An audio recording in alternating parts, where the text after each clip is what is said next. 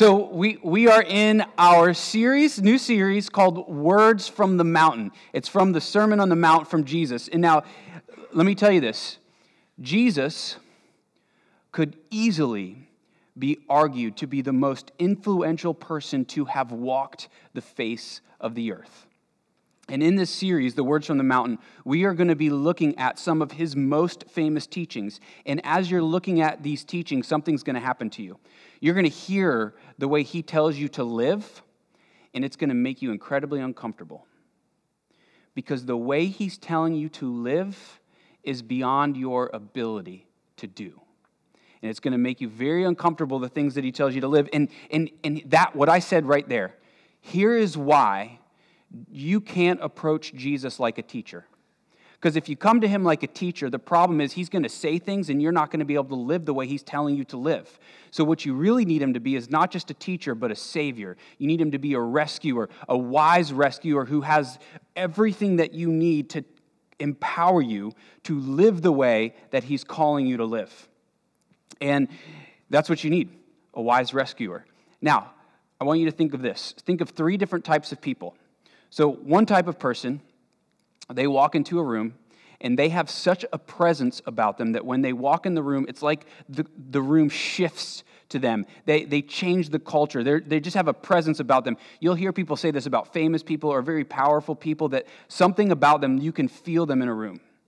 There's another type of person, the second type of person, and when they walk into a room, they, they go unnoticed. And what they're doing is they're molding to the room. The room doesn't shift to them, they shift to the room and they enter into the culture of the room and they, they just kind of fit in. But there's a third type of person. And they walk into the room, but they go a bit unnoticed. But as they stay in the room long enough, something starts to happen to the people in the room. They get to know this person, and those people's hearts start to change, and the culture of the room starts to change. See, what happened with this person, the, the, first person, when they walk in the room and they've just got this presence, people are modifying their behavior to this person's presence. But when this third type of person walks in the room, this third type of person is changing the hearts of the people in the room. And this type of person is spending time with the people in the room, getting to their heart, getting to their wounds, getting to the things that are wrong with them. And that's exactly what Jesus does. He comes into the room, diagnoses the problem, but then he's the healer, he's the rescuer, and then he empowers us to live the way he's calling us to live. So there's a common leadership saying that says, uh, don't be a thermometer, uh, be a thermostat. You guys heard this before? So a thermometer takes the temperature, a thermostat changes the temperature. So come on, be the thermostat. Yeah, be the thermostat. You change the temperature in the room, but I don't think that's it. I think actually what what the third type of person does is they walk into the room and they take the temperature of the room. They're, they're, they're feeling the weight of what's happening in the room. And they're finding what's wrong, but then they become a healer and a rescuer, and they begin to change the room. So they're doing both. They're taking the temperature, but they're also changing the temperature. And that's exactly what Jesus does, and that's who Jesus is to you. He is the rescuer, healer, that is also the teacher. And what's going to happen is if you go to Jesus and you don't make him your teacher, you're never going to see how to live the way you would live in the kingdom of God. You're going to miss the ethic of the kingdom of God. You're going to miss the standards of the kingdom of God. But if you don't make him your rescuer, you'll never have the ability to live the way he's calling you to live. And people will typically do one or the other. He's a great teacher. Uh, I don't really see a need for the church. Uh, this, this idea of him being a rescuer, that's crazy. He didn't rise from the dead, he's just a good teacher. Or if you just make him this grand rescuer, but you don't listen to his words, they don't, don't let them challenge you, then you don't ever live the way he's calling you to live. So you got to hold both of them up rescuer and teacher, teacher and rescuer at the same time. And so in this sermon, this is a grand sermon, he goes up on the mountain. And as he does this, this is the big picture of everything I just said. He's holding up teacher, rescuer. I am the one on the mountain who's rescuer and teacher. And then, and then, he begins to speak the first parts of this sermon that come right from the Beatitudes, what's called the Beatitudes. And here's what you've got to know about this it's essential that you get this, what I'm about to say. They are short and simple one liners. That's what these Beatitudes are. I'm going to read one of them today. And they have been called by Christian scholars to be the most profound words that have ever been spoken. Do you hear that? The most profound words that have ever been spoken are right here. And the, and the, the beatitude that we're looking at today is probably the most important one. It's what all the others flow out of. And if you're going to listen for the rest of the series, you've got to hold this, what I'm about to tell you today, in this beatitude today, you've got to hold this in the, in the forefront of your mind as you listen to everything else. So, in other words, this beatitude is incredibly important.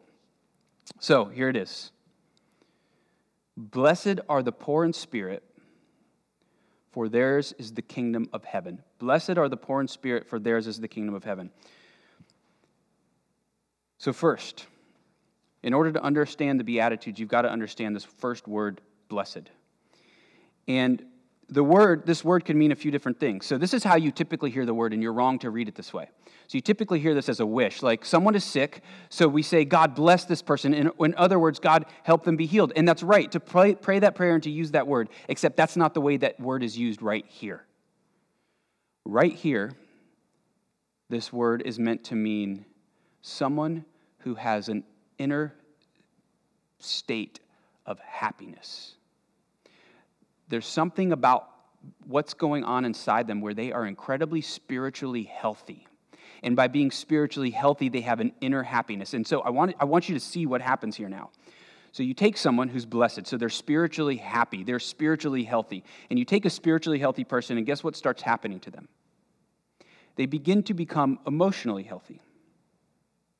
Because by being emotionally healthy, here's what happens. If you're not emotionally healthy, you become depressed, you're anxious, you're worried about things, things are going crazy in your life, and you start feeling the weight of what's happening in your life, and you become incredibly unhealthy emotionally. It's because you're unhealthy spiritually. But it's not done there. So then, because you're emotionally unhealthy, you start becoming physically unhealthy. Because stress, take years, years off your life. You're depressed, so you're not eating well, you're not sleeping well, and it's wreaking havoc on your life all because you're not spiritually healthy, but it's not just ending there. When you are emotionally unhealthy, you become relationally unhealthy. So when relationships break apart, it's usually because there's some emotional unhealth happening. Friendships are breaking apart, there's something emotionally unhealthy going on, and it's all because there's something spiritually unhealthy going on. So you see how important it is? You've got to you have got to be spiritually healthy. You have to have this inner state of being where you are spiritually healthy and happy. And the way to do this well, let me say this before I say that. So for the Hebrews in the Old Testament, the way they used this understood this word blessed is they would look at someone whose life is equally as hard as theirs but they would see that person with that equally as hard life and they would be happy and healthy spiritually and they would look upon them with envy. Now, a few weeks ago, because we didn't meet last week, it was like, man, you should listen to everything that I tell you because, like, I was talking about hurricanes two weeks ago, and we didn't know hurricane was coming. And I, here's what I said: the, the person who's the person who's blessed is like someone who is in a storm like everybody else, but they're in the eye of the storm. So everybody was texting me like, "Man, it's crazy you were talking about that. I totally understand it now even more because of this hurricane coming through." Like they're sending me images of what it looks like in the eye of the storm and it looks like there's just chaos happening all around this wall of the storm, but in the middle, it's calm. It's cool, it's collected, everything is good. And so for the person who's blessed, it doesn't mean that their life is better situationally. It means they have an inner state of being that is happy and healthy because of what's going on with them and God. And so the chaos of life happens to everyone. But the person who is blessed is emotionally healthy because they're spiritually healthy. Now, this is this is let me say it this way your circumstances do not get better because you're blessed, blessed. But in another way, they do. Here's why. Here's what I'm saying. Don't miss this. Here's what I'm saying. When you are spiritually healthy, you become emotionally healthy. And guess what now? You're wiser. And because you're wiser, you make better decisions. So you look at someone and you keep seeing them make horrible decisions over and over and over again. You're, why are they making these horrible decisions? So you trace it back. It's because they're emotionally unhealthy, and then it's because they're spiritually unhealthy. So it is incredibly important for you to find spiritual health. Now, how do you find it? You got to understand this word, poor in spirit. Everything we read from here on out is meant to be understood under this line, poor in spirit. Okay, so that's confusing because I'm telling you to be poor in spirit when I just told you to be spiritually healthy. So are you spiritually poor or spiritually healthy? Well, the spiritually healthy person is spiritually poor. Here's what this means. If you are spiritually poor, it means you are spiritually bankrupt, meaning you are morally bankrupt, meaning this. You approach God with nothing. Morally, you have nothing to bring to God, and the person who is poor in spirit realizes that. And so they come to God, not bringing anything good that they have done, but just coming and saying, God, have mercy on me. Be gracious to me. And then God pours his mercy and his grace down upon them, and they are filled. So, what's just happened? They have been emptied in order to be filled up. That's the basic concept of Christianity is you come to God empty-handed. You know that. Like, that's how you're coming to God, fully empty handed, and then he, he gives you this gift of grace. Now, what's this gift of grace? The gift of grace is an exchange. Your record for Christ's record. You take your moral bank account, and then Christ comes on the scene and he says, Let's trade. You can have mine. I came into the world, I lived a perfect life. It's yours. Give me yours. He takes ours and gives us his. And then he goes and dies on the cross holding on to your moral record. Did you hear that? Like, this is amazing. So here's, like, if you've not done this, here's what you need to do right now. You need to go to God and realize that Christ has taken your moral bank account and he's taken it as his own and he's given you his moral bank account. And so here's what that means you've just hit the moral jackpot, not because of what you've done but because of what Christ has done on your behalf and credited to you. Is that fair? Nope. But it's amazing. And it's just what God wanted to do. You know, I, I know, I know we want to keep track of what's fair. And maybe you're like, always watching. That's not fair. That's not fair. That's not fair. That's not fair. If you're always saying that, you've got to ask yourself, Am I really a Christian? Because here's why. The Christian realizes that they have received something that is not fair at all. And it was a beautiful and a gracious gift. And so, because they've received it, they don't care what's fair. They don't want what's fair. They're just embracing something that they didn't deserve at all. And they're taking it and they're making it their own. And they're seeing how much God loves them and they're overwhelmed by it. So, they don't care what's fair anymore. The Christian did not get what was fair, they got what was gracious and merciful. The blessed person who is poor in spirit would never try to say that they're getting what is fair because they came to God with nothing and they left with everything. That's not fair, but it's the very thing that makes you want to worship God. You know this. You don't worship God because he's giving you what you deserve. You worship God because he's giving you something that you didn't deserve. And it's amazing.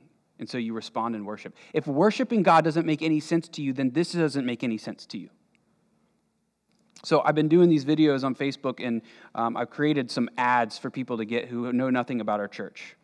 And um, they've been a little bit controversial. So there's a guy that, that came on, and he wrote, like, he was, he was very, like, upset and, and he said, I don't believe in God.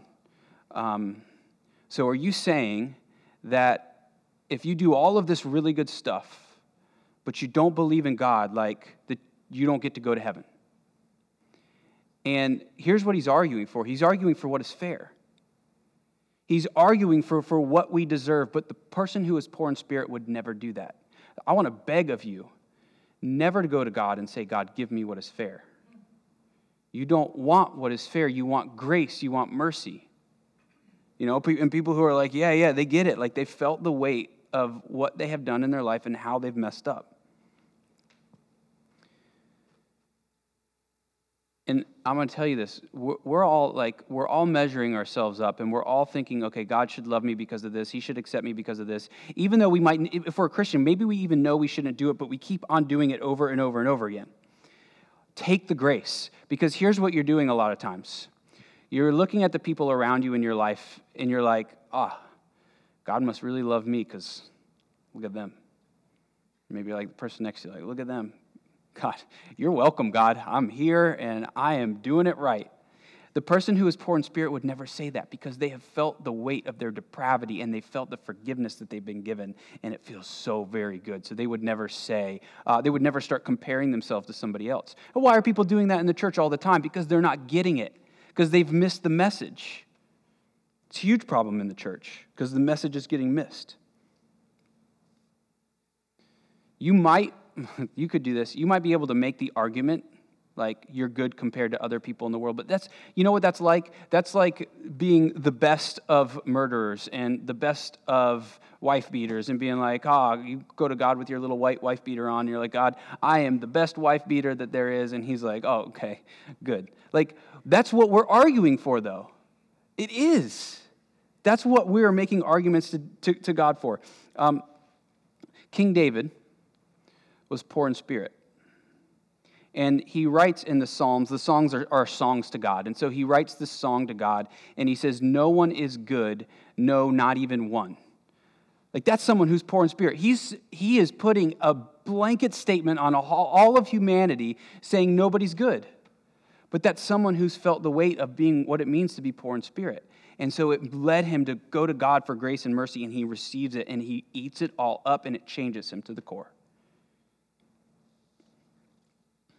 Or think about it like this you're either going to approach God right now and at the end of your life, but watch how you do it. You're either going to approach God with your record or Christ's record. So you want something in life. You're going to approach God with your moral bank account or, or Christ's moral bank account. So here's what you do you go to God and you bargain with Him. And you're like, God, I really want this in my life. I'm going to clean up my life a little bit here. And by doing that, I want you to give me this.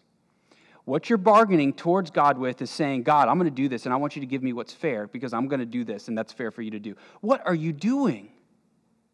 You go to God with Christ's moral bank account, the jackpot that He's given you, and say, God, your Son has come for me. He's died for me. He's risen for me. My record is wiped clean, and now you love me as much as you love your Son. So I'm coming to you not like an orphan, but a son, and I'm asking you, can you give me this? That is a completely different thing. And he's going to give you exactly what you need because you're his son or his daughter. And you got to believe that and you got to trust that. The poor in spirit approach the Father in heaven with a smile on their face because they know what they've been given. And they go to the Father and they're like, look at what, look at what your son has done for me. Look at what I have. Take this. Look at what I have.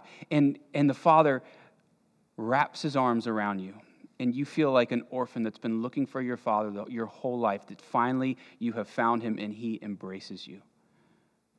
And it's what you've been longing for all along. And if you don't bring Christ's record, you have a major problem. Because here's what you'd be doing you'd be standing before God at best and saying, Look, I'm the nicest of those who are most vile. Love me. And I realize that's potentially offensive. But watch what happens. If God turns a blind eye to sin, then that means he isn't just anymore. And so that means if God is just, he's got to be loving and he's got to be just, but he's got to be 100% loving and he's got to be 100% just. And so if he just turns a blind eye to sin, then guess what? You don't get heaven because the thing of heaven is perfect. Everything's just there. Everything is the way that it's meant to be. And so if we are like, God, let me get into heaven without my record being wiped clean, then we're entering into a place that's perfect and we're tainting it. We're making it not perfect anymore. So it's no longer heaven. So as soon as you do that, you lose heaven. God just gives you what we have here. And we know this is not what we want. The poor in spirit are happy internally because they have seen that the justice and the wrath that God has for sin has been satisfied by Christ on the cross, and he took all of it on himself. And when he did that, now that person who is poor in spirit realizes everything's been handled, everything's good. God's got nothing but love for me. So I'm good.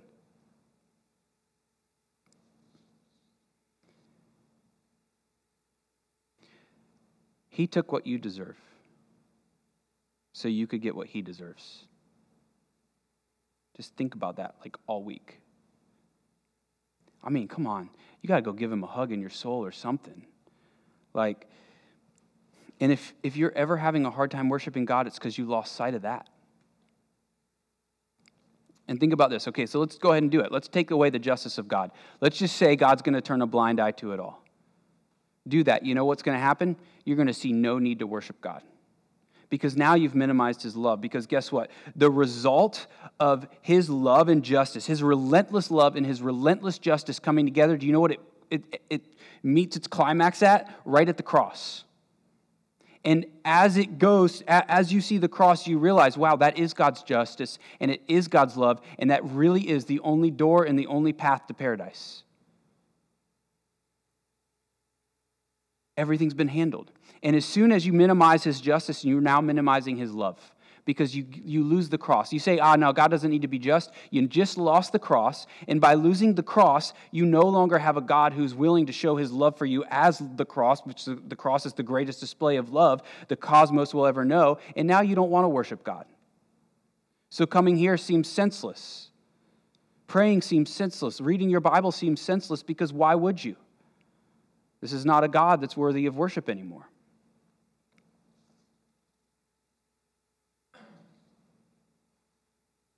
And okay, so as we're going to walk through the series, you're going to hear Jesus say some things that are pretty crazy and offensive. So let me give you an example. And he's trying to make you poor in spirit. So he says, um, he says, if if you have ever felt anger for anybody ever, you are like a murderer. And here's what he's saying. And some of you right now, like, that's offensive. And some of you are, are mad at me for saying that, so now you're murdering me. That's rude. So think about so think about anger like a kernel, like a popcorn kernel. You apply enough heat to that kernel, it's going to pop. And what Jesus is saying is that if, if you are capable of a little bit of anger, apply enough heat to that anger, and now you're capable of murder. Now, maybe some people could handle more heat, but either way, it's the kernel, it's the same thing. Or then he talks about lust, and he says, if you lust over a woman, you have committed adultery. Now, this is crazy. So, like, take, uh, take a, a little dude in middle school, has any type of lust at all, he's just committed adultery with his future wife. It's crazy. This is what Jesus is saying. If you have a dream that is lustful at all, you've just committed adultery. You say, Well, I can't control my dream. Of course, you can control your dream, it comes from your heart. You see what he's doing? Like he's taking us and making us completely poor in spirit so we have we realize we have nothing to bring to the table. He's like leveling it. He's making us this cripple at the table. I mean, he wants you to realize that you don't just have like an empty bank account morally, you are in the negative. Some of you morally was that really that funny? Okay. You surprised me at your jo- the jokes that you laugh at. It wasn't. Um, no, no, no. Your your moral. Oh yeah, you know your moral bank account is completely drained. Um, I don't know what's going to happen to your actual literal bank account. That's up to you. I mean, you, you make your decisions. But why is he doing this? Why is he making us like our moral bank account showing us it's in the negative. Is he doing it because it's me? He's mean? No, he's doing it out of love. So he's speaking the truth in love to you so that you might see your need. Because we have no idea how much we need him. We're just numb to him. We're turning a, a blind eye to him. We're not really thinking about our need for him. Like, think about how often we're thinking about God. Very little. And so, what, what does he do? He makes us feel like convicted. He's emptying you to fill you. And this is a pattern you see all throughout the Bible. It's upside down. Like the kingdom of God is upside down. Let me show you. So every other religion is going to is to put a door at the end. So if, if you want to get to paradise, if you want to get to nirvana, if you want to get to whatever it is, the door is at all the way at the end, and you got to do enough good stuff to finally get through that door. But the Christianity laughs at that. Actually, Christianity cries at that because here's why. The more you, the poor in spirit person realizes that, that the more they live their life, the more in the negative they become. Spiritually, not literally, read. Just, just they're, they're being, their moral bank account is getting more and more negative. Their debt is growing and growing and growing. And so, so they realize this and they say, okay, I have nothing to bring to the table. Here's what Christianity does it puts the door right in the beginning. Right there in the beginning. And by faith, you walk through that door. And as soon as you walk through that door, trusting that His record is being given to you, you have now entered into the kingdom of God. And now, guess what happens? All of the power of God's kingdom, all the strength, the inner strength that you need to live in God's kingdom is given to you. And now you can more and more every single day grow into who you're made to become in the kingdom of heaven. That's completely different.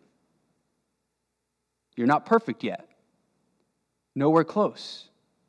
But you've started your journey of becoming more and more like the moral bank account that you've been given until one day when all things are made right and you, are, you live as perfectly as you're meant to live. So here's what happens to you. In one sense, you know you aren't perfect, and it's okay. Like, you sin, and you say, It's okay. God has me covered. But there's another part of you that, because you're of the kingdom of God now, you don't like that you sinned, and so you want to change. But it's not crushing you. You're just now motivated. You have the power to change and live differently now that you did not have before. And it's not because you want have to, it's because you want to. But before any of this happens, you first have to be emptied. And so this is what Jesus is trying to get to happen. He's trying to convict you. He's trying to get you to feel the weight of your sin and what you've done. And, okay, so it seems a little mean, but it's not. he wants you to feel the terror of what it would feel like for you to come and bring your moral bank account into the presence of a holy God. He wants you to feel the terror of what that would feel, and he lets you sit in it for a little bit. But then he says, Hold on. Here's my grace. Take it. And you say, What have I done to deserve this? He says, Nothing. I just love you. And I couldn't stand the thought of you drinking up the wrath for the sin that you've done, and so I'm going to drink it up myself. And I'm going to take it in your place. And you know what that feels like? You know, when, when someone survives a hurricane and they stay and they barely live through it, they are happy that they have survived. But if someone has left and they come back and they see the destruction, they're sad. Same thing has happened, but someone's been rescued. And your sin feels like a ton of bricks sitting on you. And some of you guys, you have no idea what it feels like to just let these bricks come off. And you're feeling the weight of your sin every single day, and it's killing you, it's destroying you, and it's making you emotionally unhealthy. It's making you socially unhealthy, and you feel the weight of the sin, and you're just longing for it to be lifted. And Jesus comes up to you and he says, Give me, Give it to me. I can carry this. Let me take it for you. So here's what I want you to do right now I want you to be courageous and bold. And I want you to really take an honest look at your sin, the way that Jesus is looking at it. And just feel the weight of it. He wants you to be terrified. But then, here's what happens the door opens up.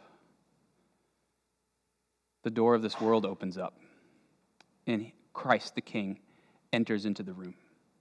And he goes unnoticed for a long time. I mean, literally, God has come into creation, and we, uh, we did not notice him. But he comes in, and he starts interacting with us, and he starts speaking to you, and he starts saying things to you that are convicting you. And, but he's being gentle about it because he knows how volatile we are when it comes to our sin and how much we don't want to hear about it and how if we hear too much, we're going to take off running the other way. So he very slowly makes us feel the terror more and more and more until we can't bear it anymore. And then he holds his hand out and he says, Let me take it. And when he takes it from you, he becomes clothed in all that we have done wrong. And he goes up upon the cross in the wrath that the Father has for all of my sin and yours.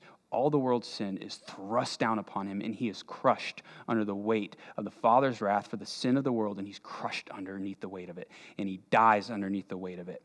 But then he rises from the dead. He gives you his perfect record and He gives you the power of the resurrection where you can now live differently. You just have to go to Him, you just have to go spend time with Him. Stop holding back from going to Him, stop hesitating. Empty yourself so He can fill you. Father, we thank you that you've given us this gift. And we pray now that as we're preparing to take communion together, that you would prepare our hearts for what we're about to do. God, that you would rearrange our priorities and our importances, and that we would see you as priority over all things right now in this moment. Let us see the beauty of who you are and what you've done for us. We pray this in Jesus' name. Amen.